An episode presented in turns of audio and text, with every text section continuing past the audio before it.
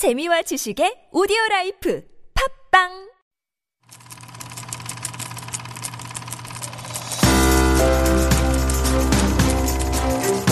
One, up, take one, A mark. Scene one, take three, A mark. Take one, A mark. Two, casualties,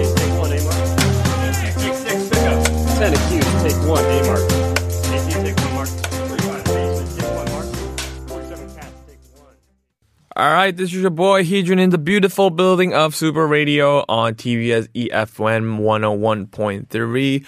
You guys are listening to Beyond the Scene. I am Heejun, as you know, and we've been talking about a lot of good movies out there, and I want to talk about Korean cinema that's of um, spy film. Like, that is the most not hearing thing ever, I guess, in Korean cinema, just because Korean cinemas are known for Parasite, yes, of course, but romantic comedy, sometimes action, not SF all the time, but not far as as spying gigs. Uh, Korean cinema has been not really front about it, and they were not really good at it, of course. And there was this movie called The Spy Gone North, which is Kongjak in Korean title. It came out uh, a couple of years ago, and I thought it was pretty good compared to all the films that they made, thought uh, making it as spy film. It didn't do well, but this one actually did fairly well in terms of Korean cinema. Because all the time when they were trying to do spy movies in Korea, they made it into a comedy. But this one isn't comedy at all. Very serious spying Korean cinema movie. So you guys might want to check it out. Alright, starring of Hwang Jung-min, 흑금성 Park Seok-young. So he used his two names. Lee Sung-min, Jo Jin-ung. Release date is August 8th of 2018. This is the number that I like, the 8, 8, 8 in 2018. That's right. Running time is 137 minutes. Genre is drama. Directed by Yoon Jong-bin. Screenwriter Kwon Sung-hui and Yoon Jong-bin. So plot is, in the year 1993, the tension between North and South Korea is getting higher because of the nuclear weapon development in North Korea.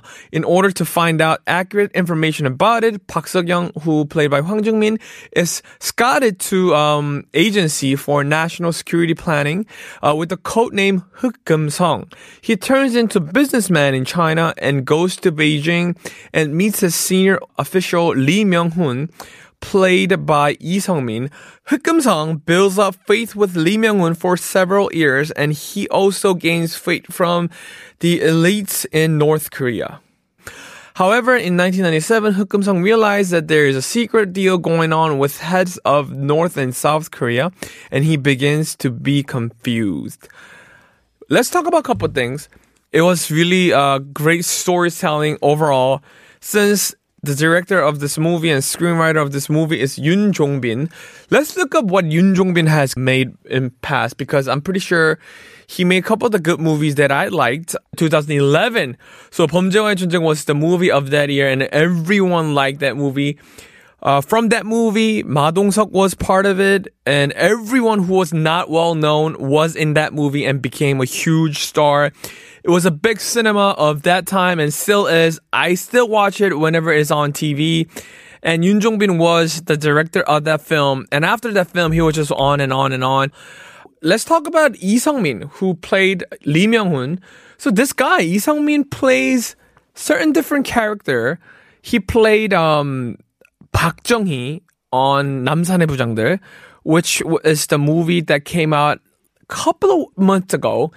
And the story itself is that Park Chung-hee, the ex-president of Korea, uh, was assassinated by this specific dude. And Park Chung-hee, he's a really um, significant icon in Korean history. And Lee Sung-min did a really, really, really, really good job portraying him as Park Chung-hee. And everyone thought that he was Park Chung-hee. That's how good he was. So Lee Sung-min is now in his prime. He's pretty old. He's like close to 50 something, more, even more than that. And, but now his career just skyrocketed around to a couple of years ago. So never too late for anything, I guess. And he's, he's now well known for playing someone else's um, shoes, not as him, but a certain character. So he did really well in Lee Myung-un and he did really well in Park Chung-hee. So I guess Lee Sung-min is now doing really well. So I want him to be in my movies too. I don't know. But anyways, so Lee Sung-min was a big, big, big part of this film, and that's the that's the whole reason why this movie wasn't as bored as I thought it would be uh, one hour and 37 minute was really, really long time for me to be and sitting at the same time. I guess Lee Sung-min was big part of me for me to not go to any kinds of, you know, excuses. But anyways, uh, here's some other factors. Uh, this is a line that hukum Sung said to the senior officer Lee Myung-woon. 조장님에게 조국이 하나이듯 저에게도 조국은 하나입니다.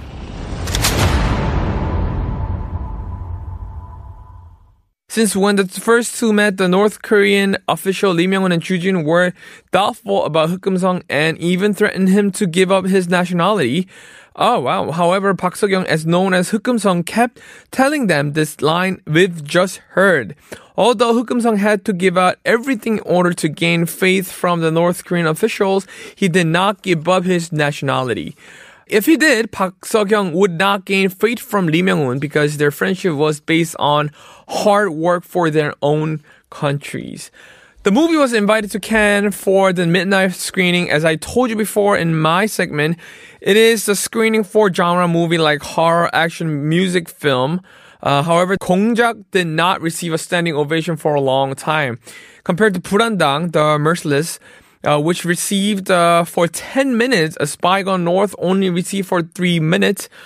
There were some reviews from foreigners that they were interested in the topic itself because it was a new kind of spy movie compared to other common spy genre movie. However, there were reviews from people who didn't have prior knowledge of Korean government or politics that they were oftentimes confused and lost in the movie.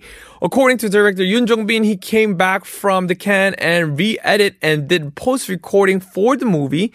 He did it until the press interview and distribution of the movie because he wanted to fix parts where he received feedback from the Cannes and refine the parts that he thought were lacking.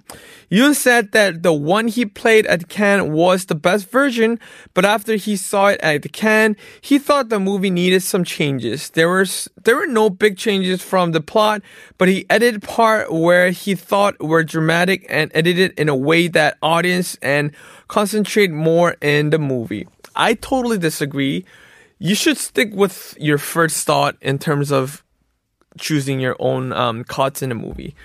Well, I'm pretty sure he does it really well, but I thought he I thought he just thought think too much on this one. So, but you know, you're still a great director, and I'm pretty sure you're gonna do really well.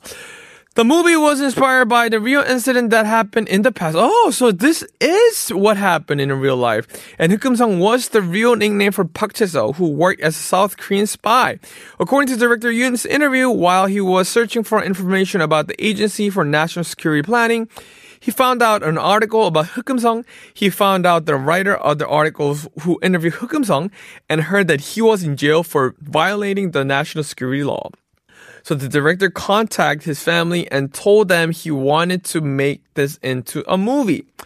So Park Chae-seo was the real name of Hukam Sung and the director wanted to visit him in jail. However, Park Chae-seo told the director that if a famous person like the director himself goes to visit him, it will be uh, reported to the National Intelligence Service team. So one of, the, one of the staff from the movie company went to visit him.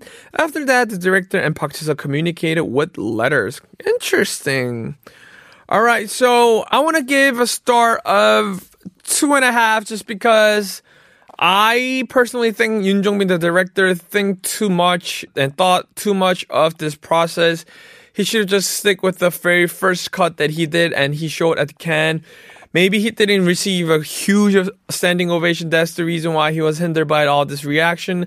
But he should have just stayed and um, made it as a film that he thought is going to be great, not by other people.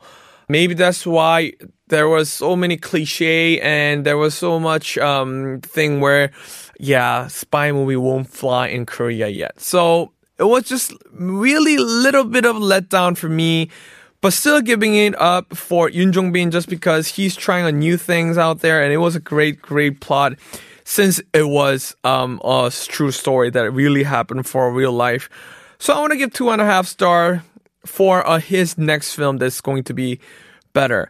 That's all for today. If you have any question or want to share your perspective of certain movies, please send us DM to our Instagram at Super Radio 101.3. I'm going to play you guys one song. It's called No Time to Die by Billie Eilish because it's the new song for another spy movie coming out. All right. Thank you all for listening to my segment. I am your host, Heejun. This is Super Radio Beyond the Scene. Goodbye.